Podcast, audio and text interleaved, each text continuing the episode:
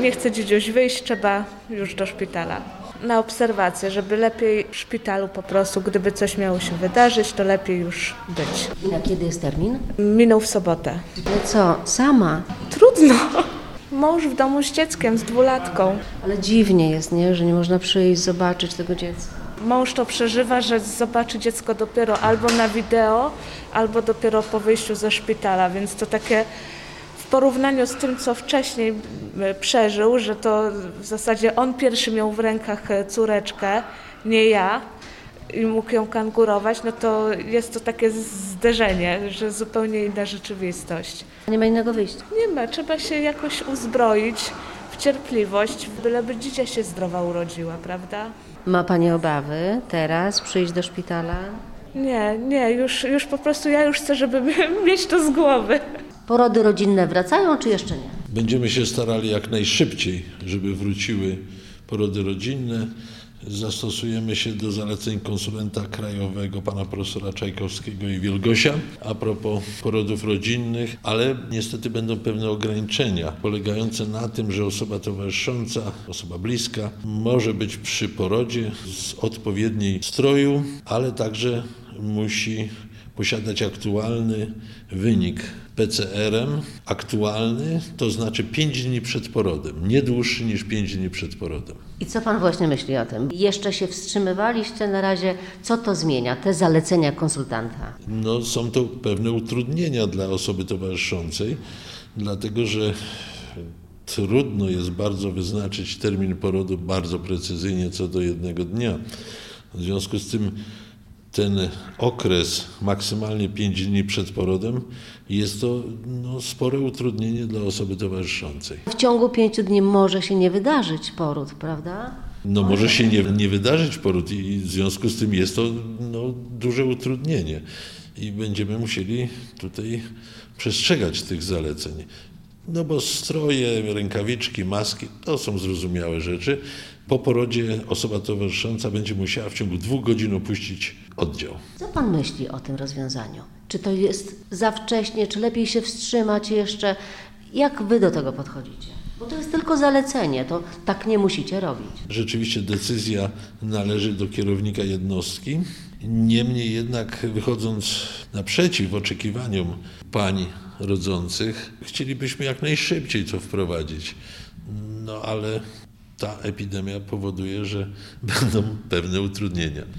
Ale jeśli ktoś rzeczywiście bardzo będzie chciał i przyjdzie do Was z takim testem, to wtedy wpuścicie?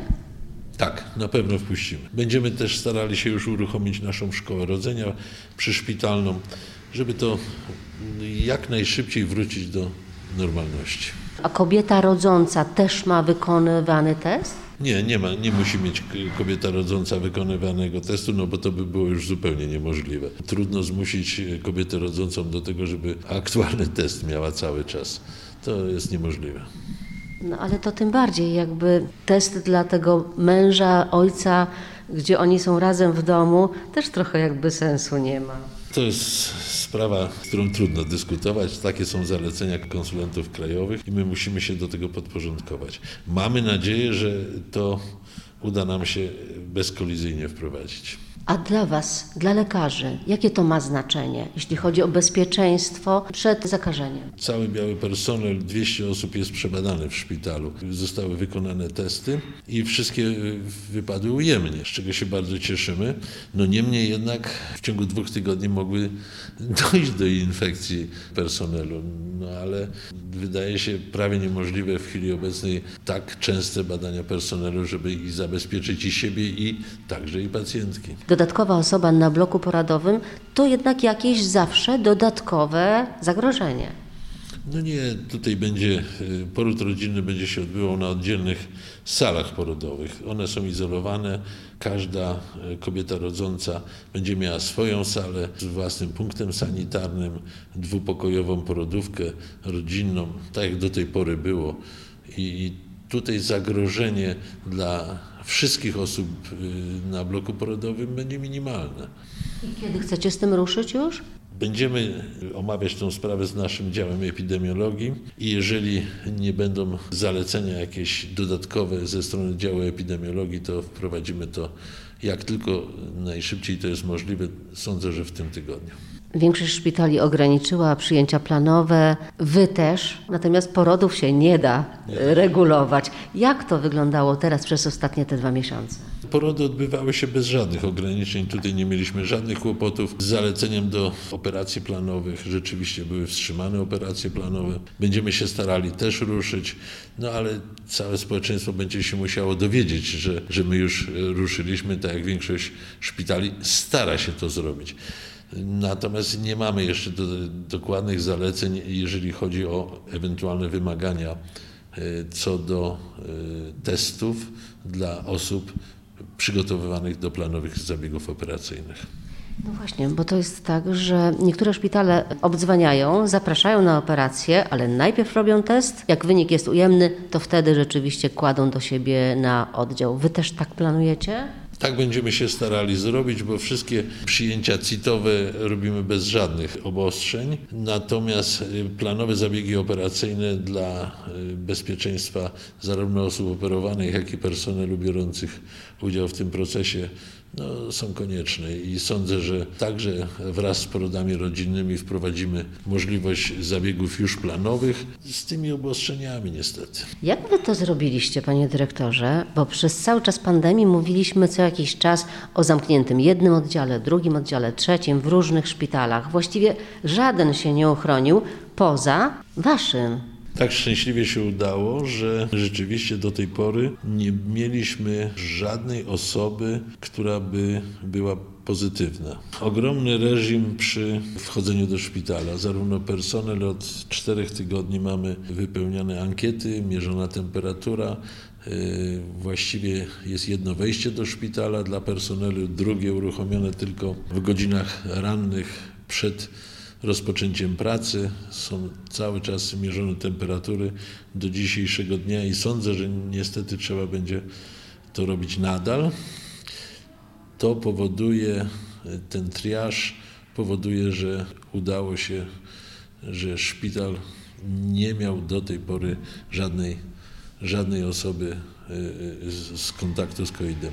W wielu placówkach problem polega na tym, że personel też migruje od szpitala do szpitala i tak też dochodzi do zakażeń. U Was personel pracuje w jednym miejscu? Większość personelu pracuje w jednym miejscu, to prawda. Ograniczyliśmy też możliwość poruszania się po szpitalu.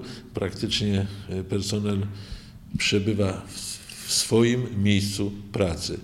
Nie kontaktuje się e, między oddziałami i no, są to pewne utrudnienia, no ale niestety konieczne i dające efekt. O ile mniej pacjentów innych, na innych oddziałach, już nie na porodówce, przyjęliście przez ten czas? Do planowych zabiegów praktycznie nie przyjęliśmy nikogo przez ten czas, co daje potężne ograniczenia. Wszystkie przypadki CIT-owe są przyjmowane normalnie, nie było żadnych ograniczeń. Ta ilość pacjentów, która została ograniczona, sądzę, że sięga około 40-45%. To jest bardzo dużo. Jak wy dawaliście sobie rady? Bo o innych szpitalach słyszeliśmy, że brakuje tego, tego czy tamtego, ale też płynęła pomoc. A jak u Was? Rzeczywiście w początkowej fazie epidemii było ciężko. Na chwilę obecną jesteśmy zabezpieczeni w pełni.